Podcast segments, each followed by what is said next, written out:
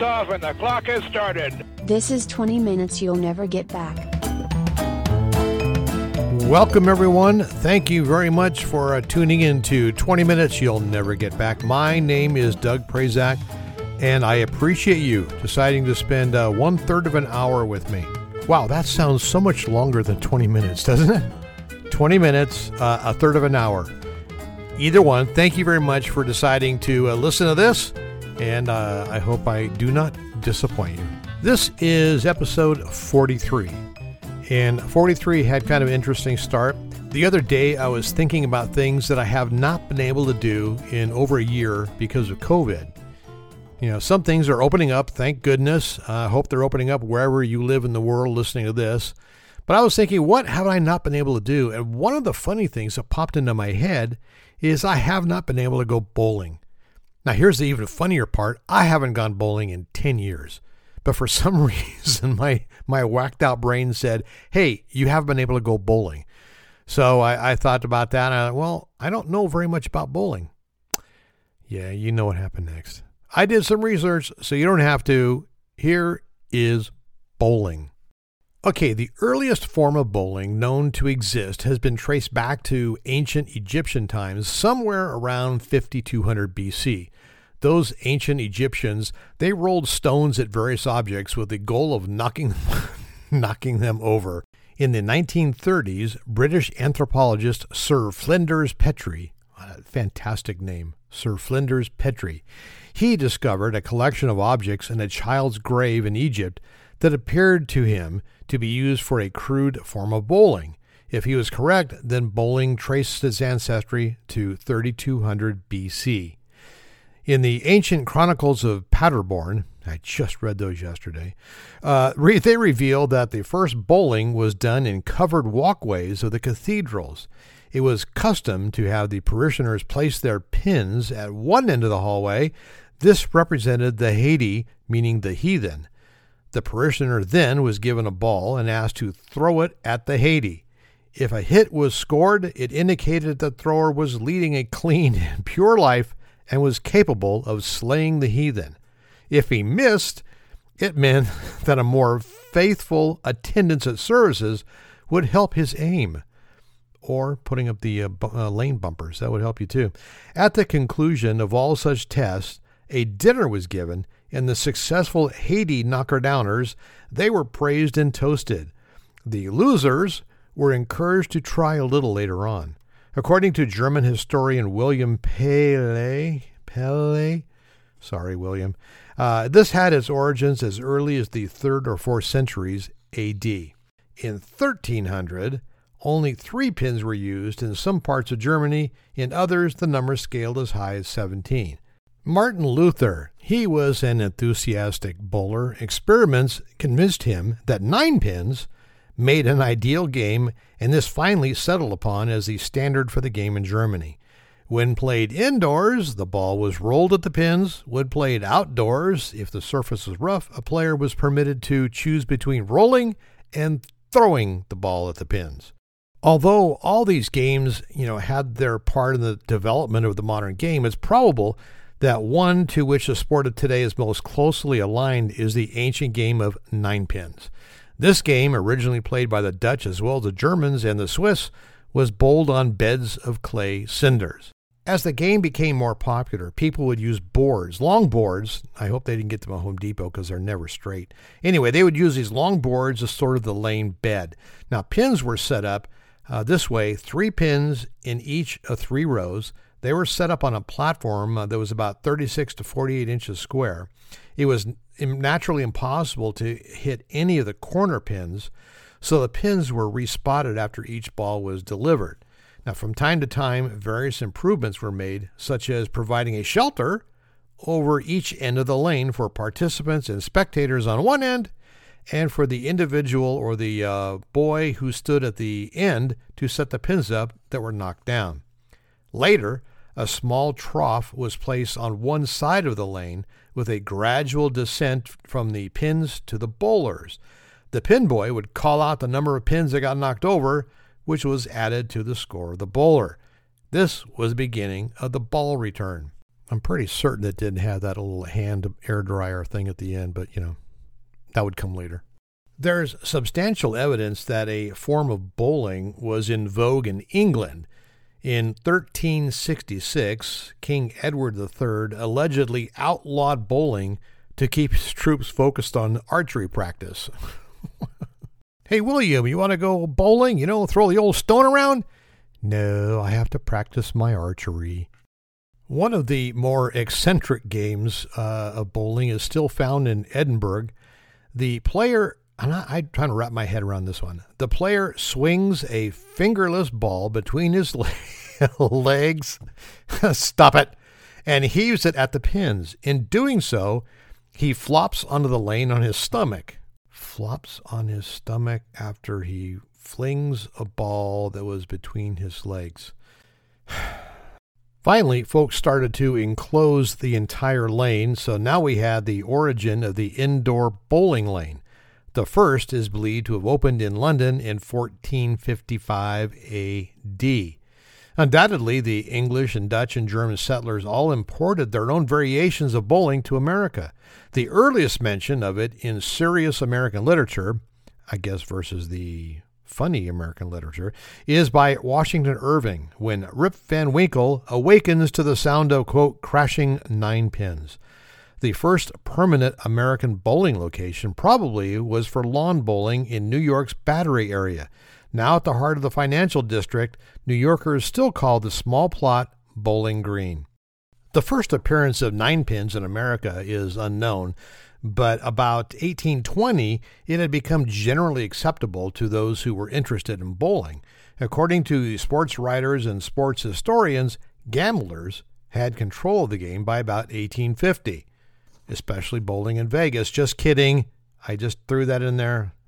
According to the Western Bowlers Journal Bowling Encyclopedia, the game was at its zenith in America in the 1840s, and in New York, Bowling lanes existed on nearly every block on Broadway.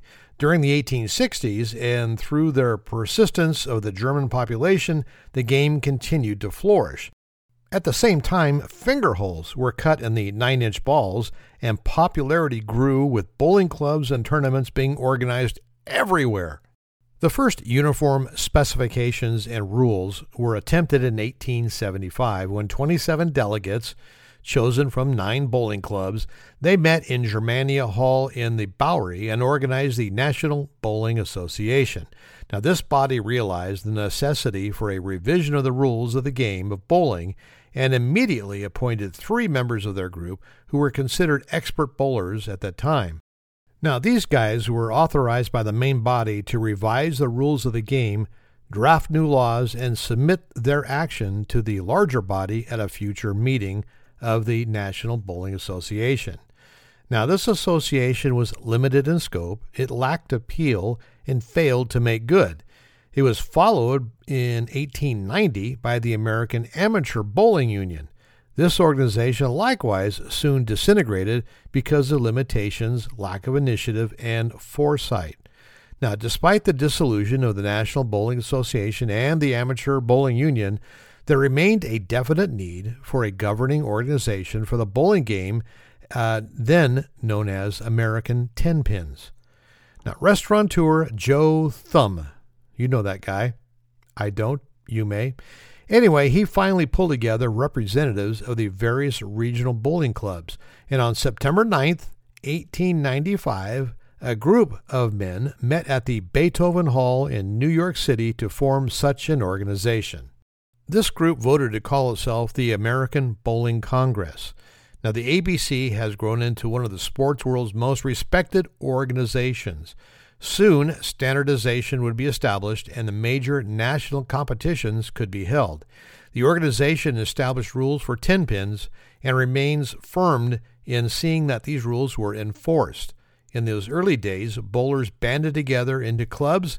They met for weekly intra club competition and matches between rival clubs. Now, while women had been bowling in the latter half of the 19th century, the American Bowling Congress was for men. It was in 1917 that the Women's International Bowling Congress was born in St. Louis. Encouraged by proprietor Dennis Sweeney, women leaders from around the country were participating in a tournament and they decided to form what was then called the Women's National Bowling Association.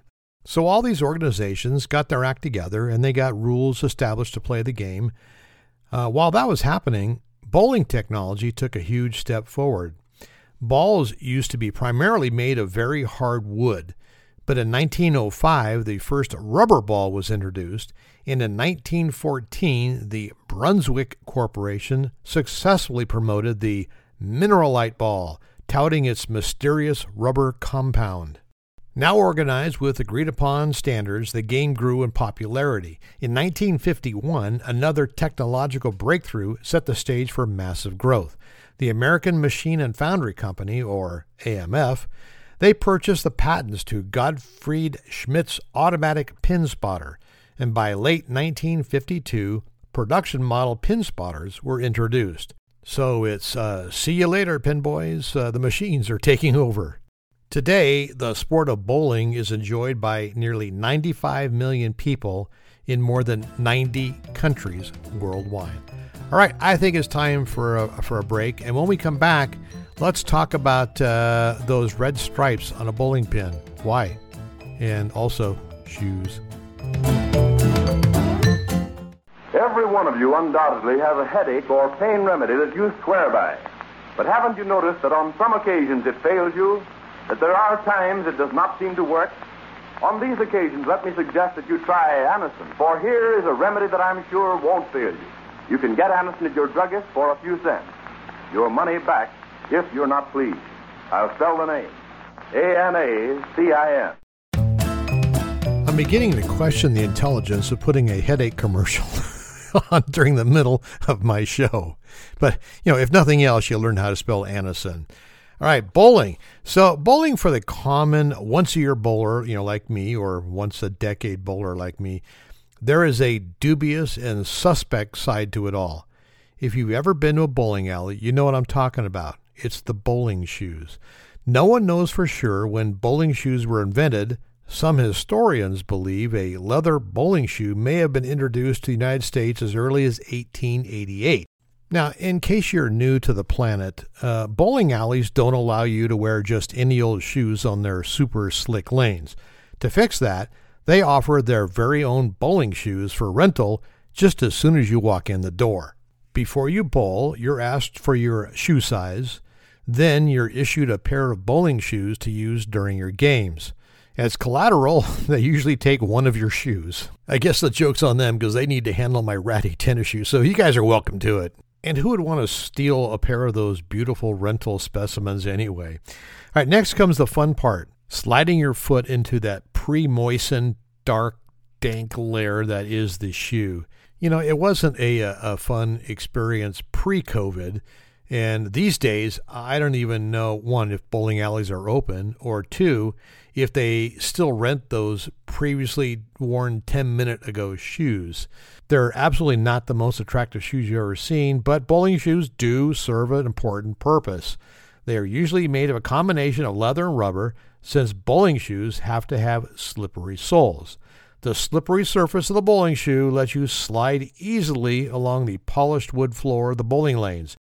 As you approach the lane to release the ball towards the pins, it's important to be able to move very smoothly. That makes your throw as controlled as possible, unless you're me, and that's what those lane bumpers are for. And now the question you've all been waiting for why do bowling pins have those red stripes?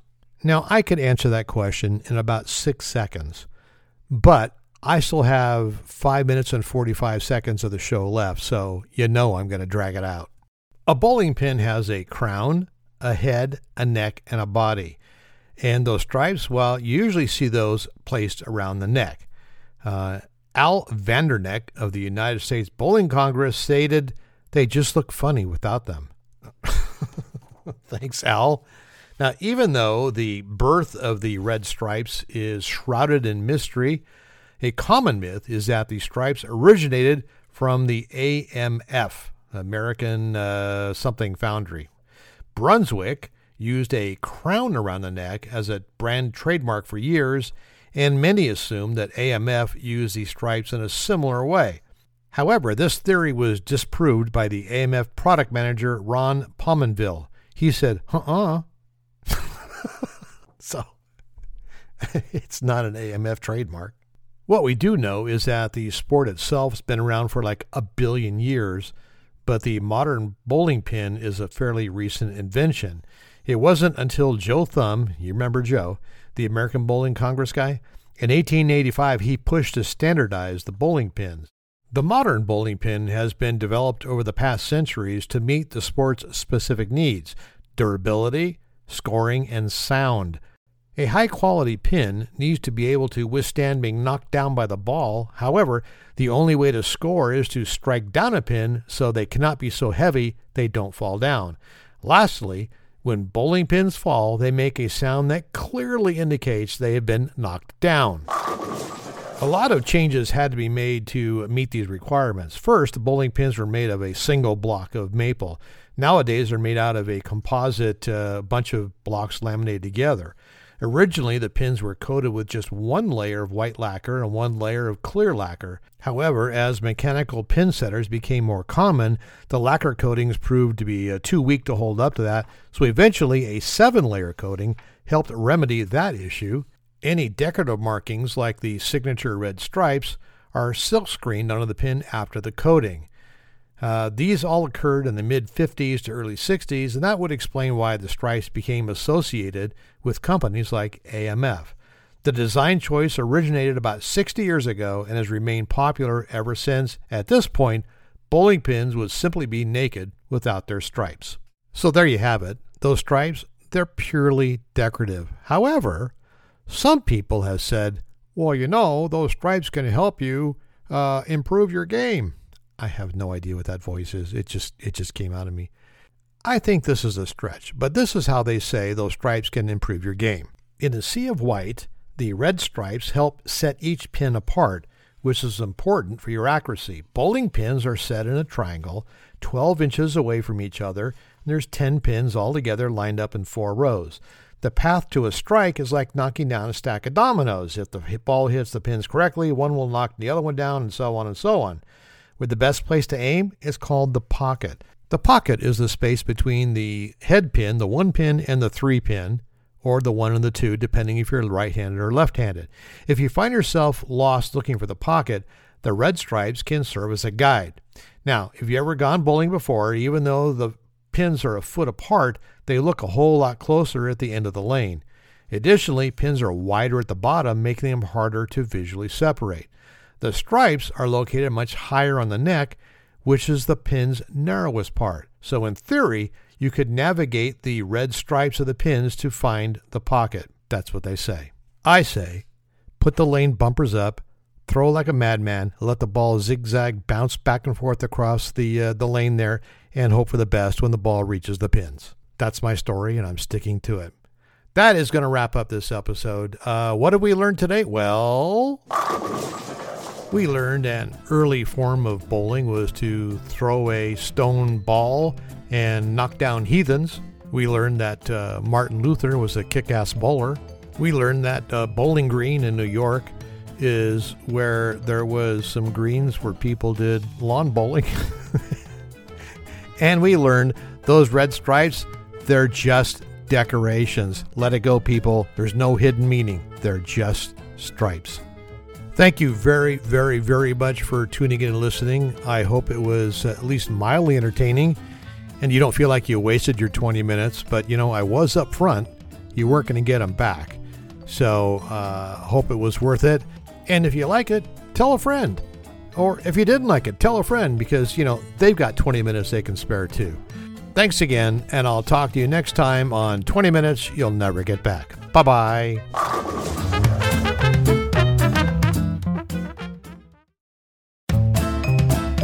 Hi, it's me again, Doug. I want to take up a couple more seconds of your time just to remind you if you want to stay informed of when uh, the next podcast is posted, all you need to do is sign up at uh, on that Instagram machine.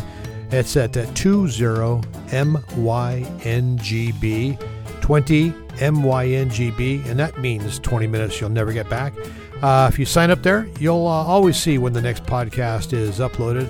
And if you want to leave some comments, by all means, please do go to the uh, website at 20minutespodcast.com.